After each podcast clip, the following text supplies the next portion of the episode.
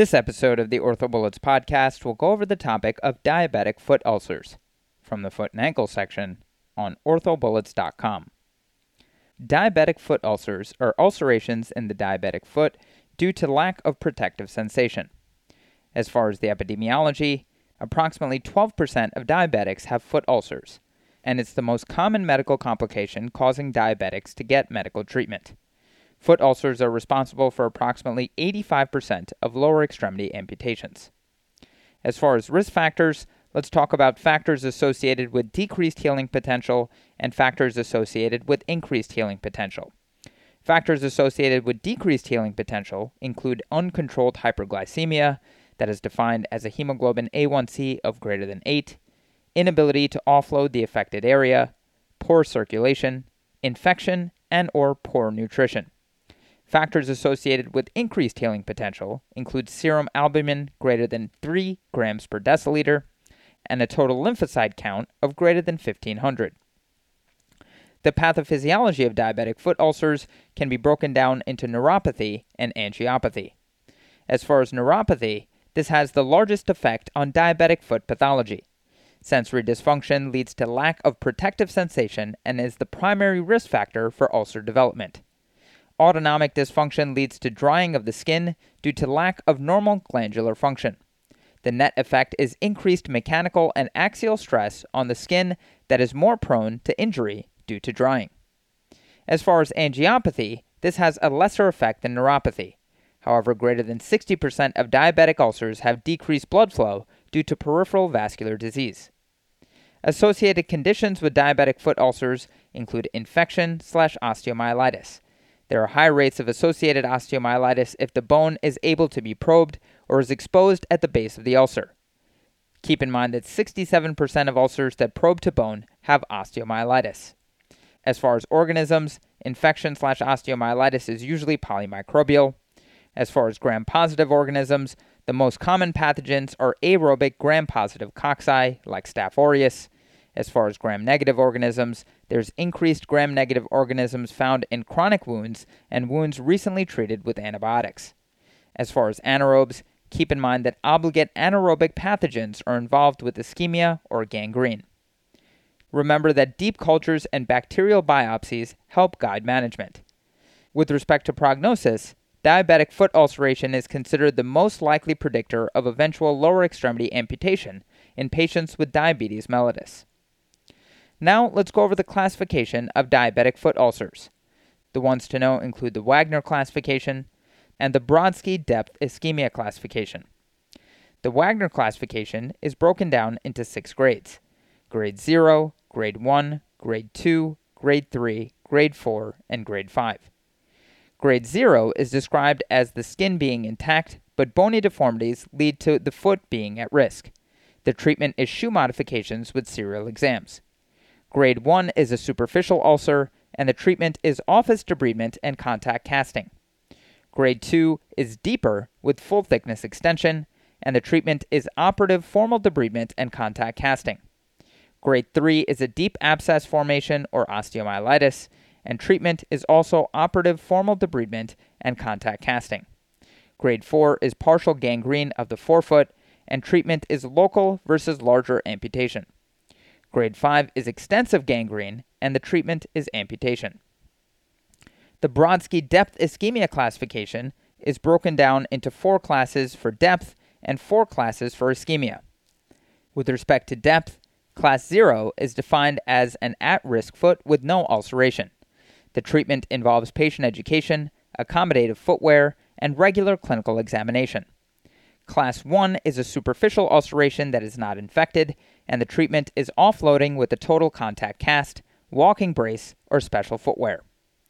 Class 2 is a deep ulceration exposing the tendons or the joints. Treatment involves surgical debridement, wound care, offloading, and culture specific antibiotics. Class 3 is defined as extensive ulceration or abscess, and the treatment is debridement or partial amputation offloading, and culture specific antibiotics. With respect to ischemia, the Brodsky classification is divided into four classes A, B, C, and D. A is defined as not ischemic, B is defined as ischemia without gangrene, and the treatment is non invasive vascular testing and vascular reconstruction with angioplasty slash bypass. Class C is partial forefoot gangrene, and the treatment is vascular reconstruction and partial foot amputation. And Class D is complete gangrene, and the treatment is complete vascular evaluation and major extremity amputation. As far as the presentation of diabetic foot ulcers, patients typically do not have pain. On physical exam, you should assess the depth of the ulcer, presence of infection, assess Achilles tendon tightness, and evaluate the circulation. With respect to depth of the ulcer, be sure to probe for bone. As far as presence of infection, look for cellulitis, pus, and also check for gangrene. As far as assessment of Achilles tendon tightness, you should perform the Silfverskiöld test, that is, improved ankle dorsiflexion with the knee flexed equals gastrocnemius tightness, while equivalent ankle dorsiflexion with knee flexion and extension equals Achilles tightness. As far as circulation evaluation, make sure to assess the dorsalis pedis and posterior tibialis pulses. Some important studies to mention include transcutaneous oxygen pressures, as well as ABIs and ischemic index. Transcutaneous oxygen pressures are considered the gold standard to assess wound healing potential. Greater than 30 millimeters of mercury or 40 millimeters of mercury, depending on the review source cited, is a good sign of healing potential. With respect to ABIs and ischemic index, calcification in the arteries can result in inaccurate Doppler flow readings. Keep in mind that calcifications falsely elevate the ABIs due to decreased compliance of the calcified vessels. An index of greater than 0.45 and a toe pressure of greater than 45 millimeters of mercury are needed to heal an amputation and greater than 60 millimeters of mercury to heal an ulcer. As far as imaging, recommended views on radiographs include an AP, lateral, and oblique of the foot and ankle. An MRI is best for differentiating abscess from soft tissue swelling. However, it's difficult to differentiate infection from Charcot arthropathy on MRI. As far as bone scan, obtain these studies with technetium 99, gallium 67, or indium 111. These are useful to differentiate between soft tissue infection, osteomyelitis, and Charcot arthropathy. As far as treatment of diabetic ulcers, general factors that are important in deciding a treatment plan include angiopathic versus neuropathic, deep versus superficial, plus or minus osteomyelitis, and the antibiotics are based on bone biopsy culture sensitivities, and plus or minus pyarthrosis, or infection of the joint. Non operative management includes shoe modification, wound care, and total contact casting. Shoe modification is indicated for prevention when signs of potential ulcers are present. Specific examples include deep or wide shoes, custom insoles, rocker bottom soles, etc. Of the available shoe only modifications, rocker sole shoes are the best to reduce the plantar pressure on the forefoot. Keep in mind that Medicare will cover modifications and custom shoes slash insoles yearly. As far as wound care, this is the first line of treatment. The goals of wound care and dressings are to provide a moist environment, absorb exudate, act as a barrier, and offload the pressure at the ulcer. Total contact casting is considered the gold standard for mechanical relief plantar ulcerations. Absolute contraindications include infection, and relative contraindications include marginal artery supply to the affected area, patients unable to comply with cast care, and patients unable to tolerate a cast, which is otherwise known as cast claustrophobia. As far as outcomes, if the ulcer recurs, it is typically 3 to 4 weeks after cast removal. Operative options for diabetic foot ulcers include surgical debridement, antibiotics, contact casting, plus or minus gastrocnemius recession slash tendo Achilles lengthening. Other options include an ostectomy plus or minus tendo Achilles lengthening, partial calcanectomy plus or minus tendo Achilles lengthening, Syme amputation, and a Keller resection arthroplasty. Surgical debridement, antibiotics, contact casting, plus or minus gastroc recession slash tendo Achilles lengthening is indicated for grade 3 or greater ulcers, and these patients should undergo I&D with antibiotic treatment before casting. As far as outcomes, there are high rates of associated osteomyelitis if the bone is able to be probed or is exposed at the base of the ulcer. Ostectomy plus or minus tendo Achilles lengthening is indicated if bony prominences cause internal pressure. As far as the technique, a tendo Achilles lengthening is indicated if there is a tight Achilles. Several studies have shown tendo Achilles lengthening to be effective to help heal and prevent recurrence of plantar forefoot ulcers. A partial calcanectomy plus or minus tendo Achilles lengthening is indicated for large heel ulcers with associated calcaneal osteomyelitis. As far as outcomes, this option preserves limb length and decreases morbidity compared to higher level amputations.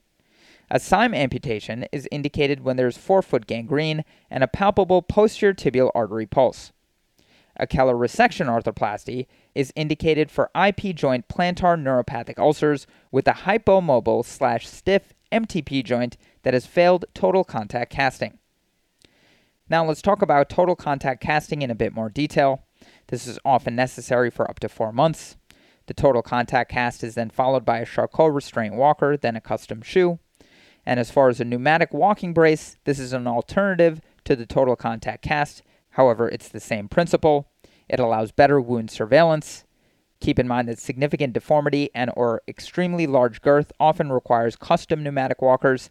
However, remember that patient compliance with offloading can be an issue because the pneumatic walker is removable. Okay, so now that we've gone over the major points about this topic, let's go over a few questions to apply the information and get a sense of how this topic has been tested on past exams. The first question reads A 45 year old woman with type 2 diabetes with a BMI of 38 and a hemoglobin A1C of 7.4 has a grade 2 ulcer under the first metatarsal head. Previous treatment with a custom orthosis and total contact casting has provided only temporary healing. Her ankle brachial index is 0.95. She has no foot deformity, and there is no evidence of infection. What is the next most appropriate step in management? And the choices are 1. Custom molded Plastazote orthotics, 2. Gastroc soleus recession and peroneus longus to brevis tendon transfer, 3. Resection of the first metatarsal head, 4. First ray amputation, and 5. Transmetatarsal amputation.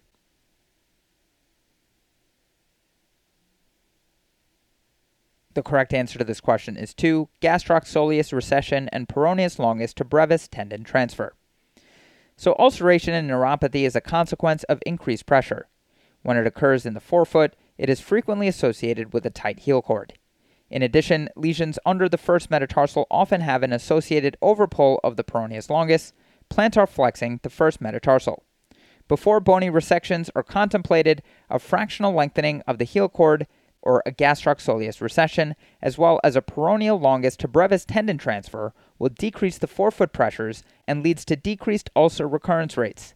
Orthotics alone will not be successful because they would have been used after the initial trial of total contact casting.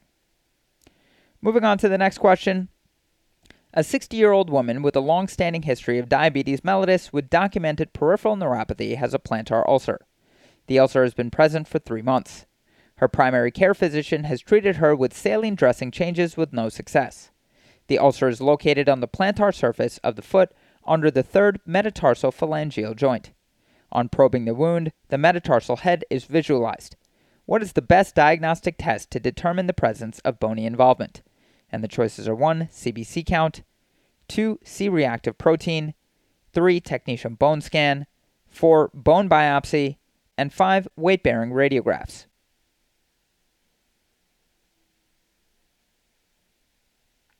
The correct answer to this question is 4. Bone biopsy. So the presence or absence of osteomyelitis is difficult to discern. The clinical finding that has been found to be the most specific for bony involvement is the presence of an ulcer that probes directly to bone. Bone biopsy from the involved area is the most accurate method to determine the presence or absence of osteomyelitis. A bone biopsy with culture not only helps determine the presence of osteomyelitis, it helps in determining the causative pathogen in chronic osteomyelitis. The standard laboratory test, such as a complete blood count with differential, is not very helpful because of the immunocompromised condition and vascular insufficiency in many of these patients. C reactive protein elevation and erythrocyte sedimentation rate can be helpful but are not diagnostic for bone involvement. Standard radiographs can show erosive changes consistent with osteomyelitis, but in a neuropathic patient, this can be confused with Charcot neuroarthropathic changes. Moving on to the next question. A 66 year old patient with type 1 diabetes mellitus has a deep, non healing ulcer under the first metatarsal head and a necrotic tip of the great toe. He has been under the direction of a wound care clinic for four months and has had orthotics and shoe wear changes. What objective findings are indicative of the patient's ability to heal the wound postoperatively? And the choices are 1. Absolute toe pressures of 55 millimeters of mercury, 2. Transcutaneous oxygen level of 20 millimeters of mercury, 3. Arterial brachial indices or ABI of 1.2 at the level of surgery, 4. ABI of 0.3 at the level of surgery, and 5. An albumin level of 2.5.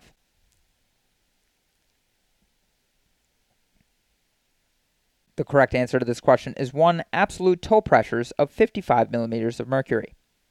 So, absolute toe pressures greater than 40 to 50 millimeters of mercury are a good sign of healing potential. An ABI of greater than 0.45 favors healing, but indices greater than 1 are falsely positive due to calcifications in the vessels. Normal albumin is an overall indication of nutritional status. A transcutaneous oxygen level should be greater than 40 millimeters of mercury for healing. Moving on to the next question. A 35 year old woman with type 1 diabetes mellitus has been treated for the past two years at a wound care center for persistent bilateral fifth metatarsal head ulcers. Management has consisted of shoe wear modifications, treatment with multiple enzymatic ointments, and a fifth metatarsal head resection on the left side. Physical examination reveals intact pulses, minimal ankle dorsiflexion, neutral hindfoot, and a persistent ulcer under the fifth metatarsal heads. What treatment will best help heal the ulcers? And the choices are 1. Plastazote orthotics with a metatarsal pad and a cutout under the fifth metatarsal head. 2. Hyperbaric oxygen and prolonged non weight bearing. 3. A healing shoe that completely alleviates any weight bearing on the forefoot. 4. A gastrocnemius release and supportive wound care. And 5. A transmetatarsal amputation.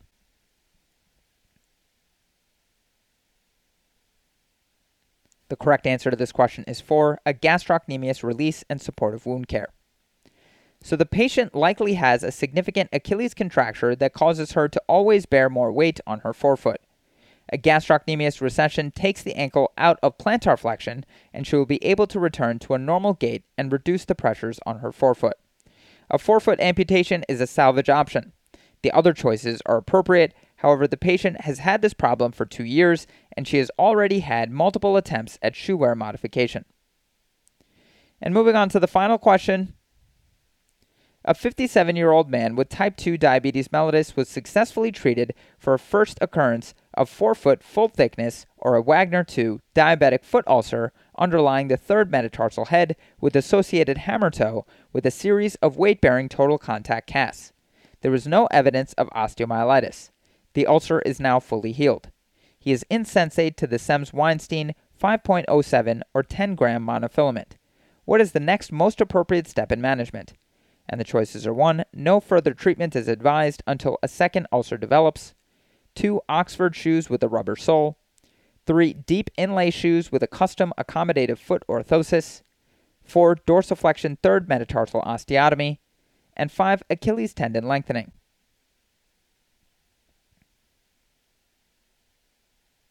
The correct answer to this question is 3. Depth inlay shoes with a custom accommodative foot orthosis. So, this is the first occurrence of diabetic foot specific morbidity. The patient has a foot deformity, a history of a diabetic foot ulcer, and is insensate to the monofilament.